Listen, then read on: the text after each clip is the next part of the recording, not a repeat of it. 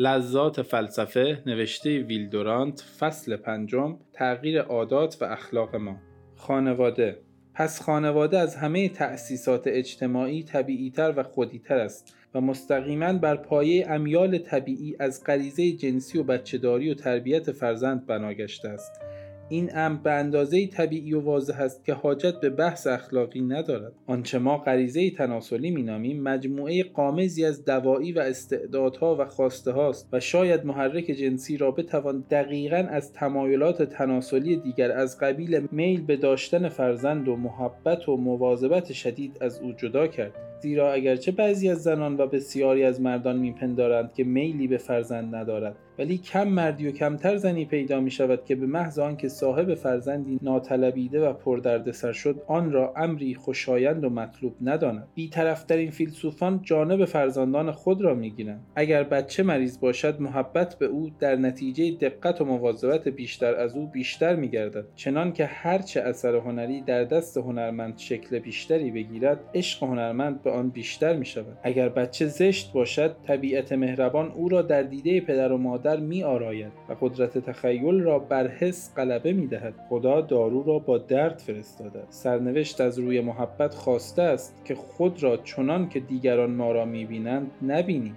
مسلما کودکان برای پدر و مادر نیستند بلکه پدر و مادران برای خدمت آنان هستند و اصل و مفهوم خانواده در بیچارگی و بیپناهی کودک است. خانواده مهد نجات بخش سنن و آداب رسومی است که مایه میراث بشری و ملات بنای تشکیلات اجتماعی است. کودک سرکش است و پایبند هیچ قانون و قراردادی نیست و هرچه ممنوع است مورد توجه و میل طبیعی اوست. ولی خانواده به وسیله کودکان دیگر و به وسیله خود پدر و مادر این خودخواه کوچولو را از راه رشوه و کتک و شیرینی و امر و نهی تبدیل به مرد اجتماعی می‌سازد که مایل به همکاری و حتی گاهی طالب اشتراک است.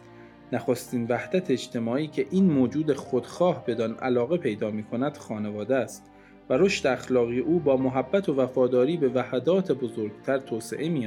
تا آنکه وطن پهناورش نیز در نظر او تنگ می نماید ولی همین که جوان محیط خانه را ترک گفت به میدان رقابت ها وارد می شود و پس از مدتی میل به همکاری را که در خانواده یاد گرفته بود از دست می دهد سالهای وسط گرچه به کمال نزدیکتر است ولی با خوشبختی همراه نیست و به همین جهت مرد در این سالها گاهی برای استراحت و تسلی خاطر به خانه قدیم باز می گردد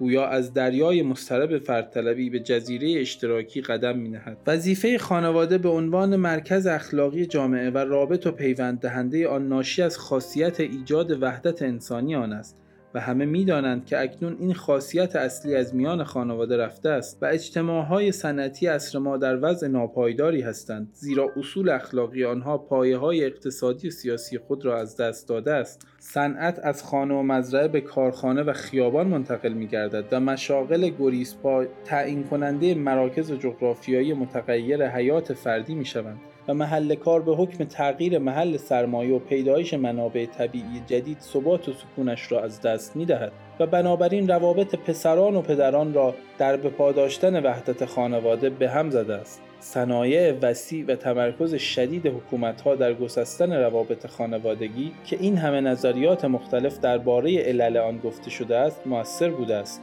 وفاداری به خانواده و فداکاری در راه آن از میان رفته و وطن دوستی جای عاطفه خانوادگی را گرفته است. همچنان که قدرت و تسلط پدر بر اثر تسلط روزافزون دولت و توسعه وظایف آن رو به زوال نهاده است همه جا همکاری ذاتی و طبیعی بشری رو به کاهش است و روابط مصنوعی و ظاهری نظم و قانون و اجبار و همکیشی موقتا جای آن را می‌گیرد این اصالت فرد در سیاست و اقتصاد سرانجام در اصالت فرد در اخلاق منعکس می گردد که به سود پرستی بی نهایت منجر می شود و یکی از مظاهر نابودی تمدن‌های بزرگ است. برای ارتباط با ما آیدی صوفی underline couple را در اینستاگرام جستجو کنید.